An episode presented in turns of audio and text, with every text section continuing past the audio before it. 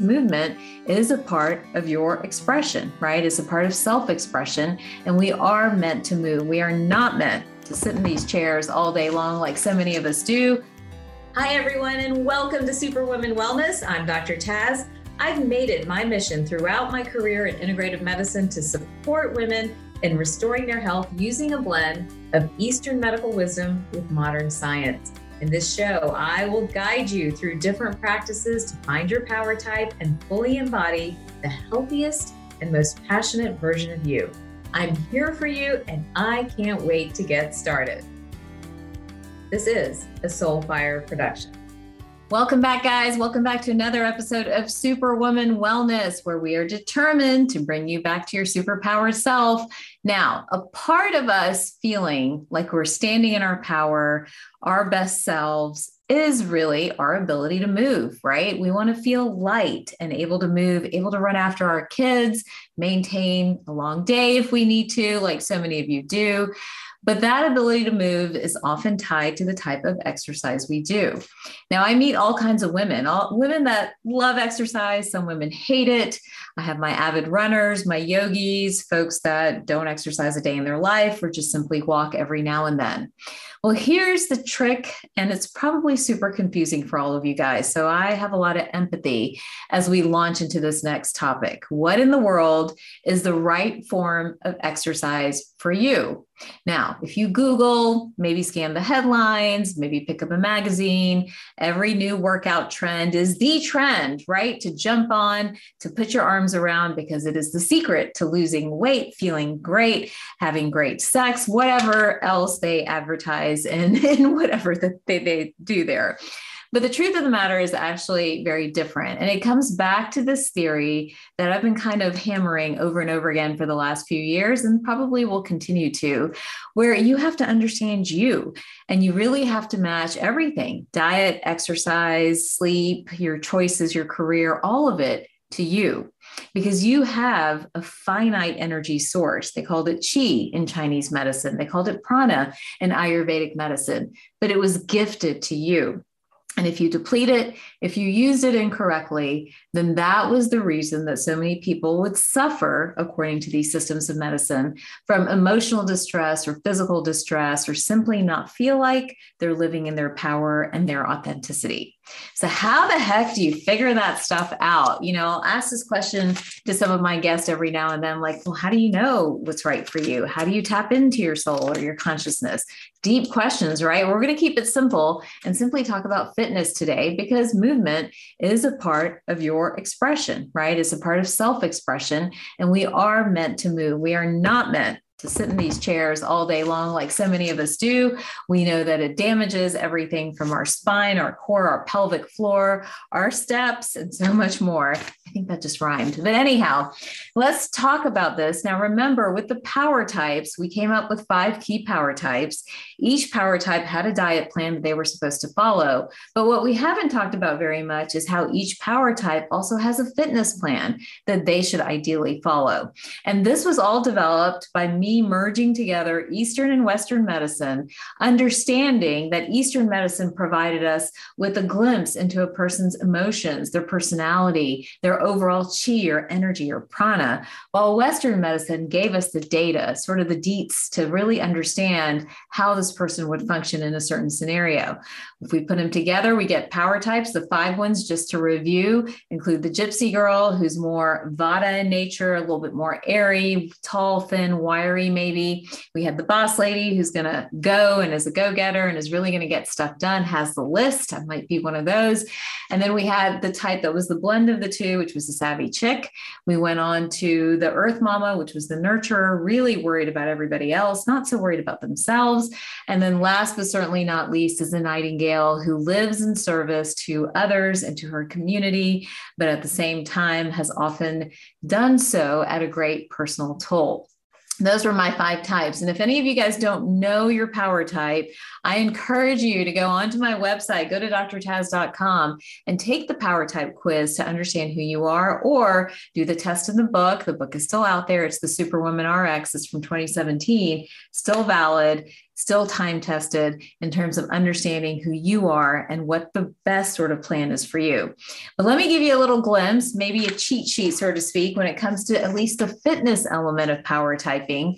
When we think about fitness and movement, we want to make sure it's balanced for the energy source or the energy field that you're in. So if you're a gypsy girl, let's start there, for example. So, gypsy, remember I said we're more vata, tall, wiry, thin my gypsy girls that are out there just running five and six miles a day, you guys are hurting yourselves. You guys actually need a few days of cortisol lowering activity, things that calm the nervous system down, because you're already prone to cortisol issues and anxiety and trouble with focus. So, what are those exercises? Those could be things like adding in yoga a couple times a week, maybe doing Pilates, swimming, which cal- which is calming, right? Calms the nervous system down.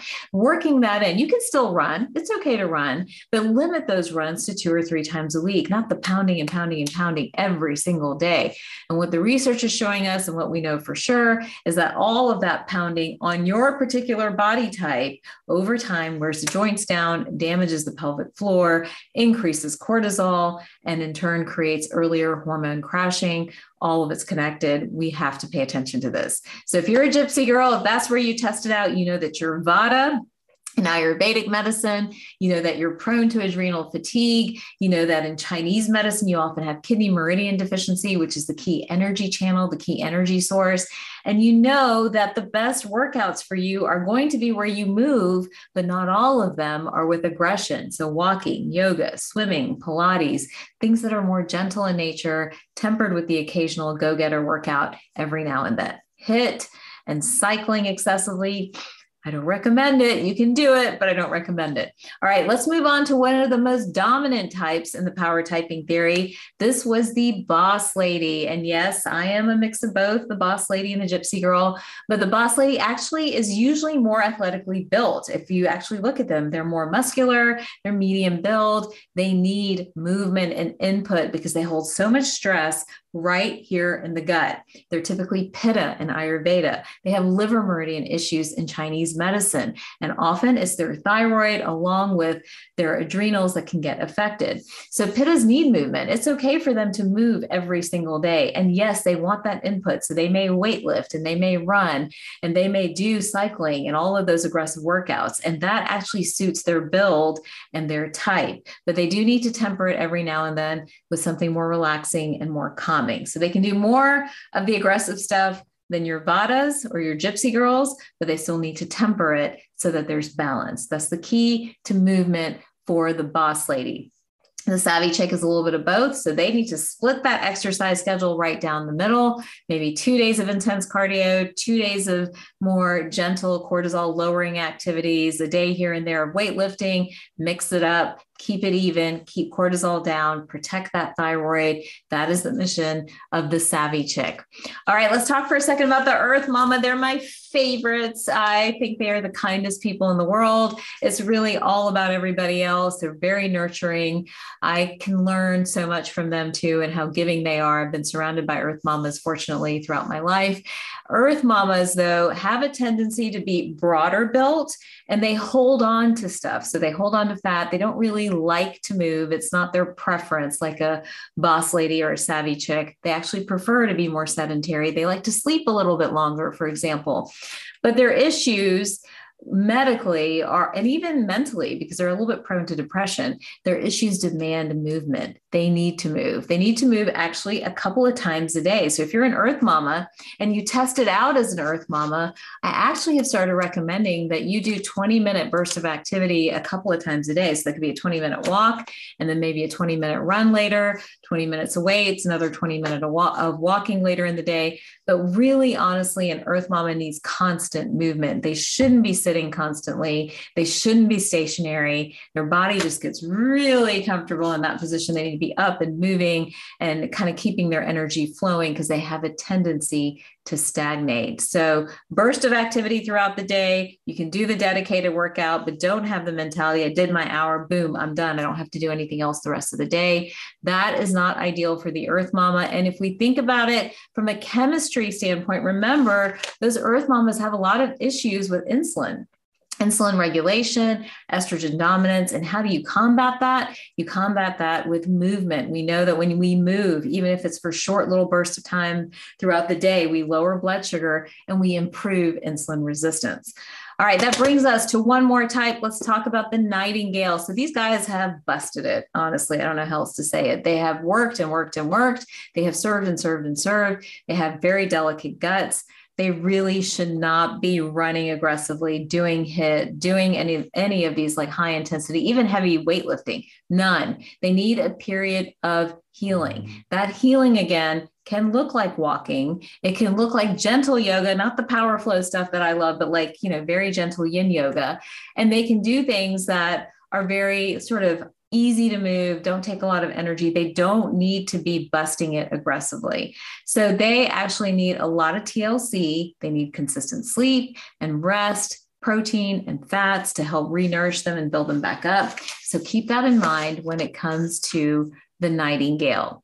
So, do you know your power type? Are you aware of what you might be? We'll take the test if you don't, but remember movement like diet, sleep, and so much more needs to be personalized and tailored to you. There's definitely more information on my blog. Go to drtaz.com backslash blog and definitely a ton more in the book, The Superwoman RX. Thanks for watching and listening to this episode of Superwoman Wellness. Remember, you can rate and review it and share it with your friends. I will see you guys next time.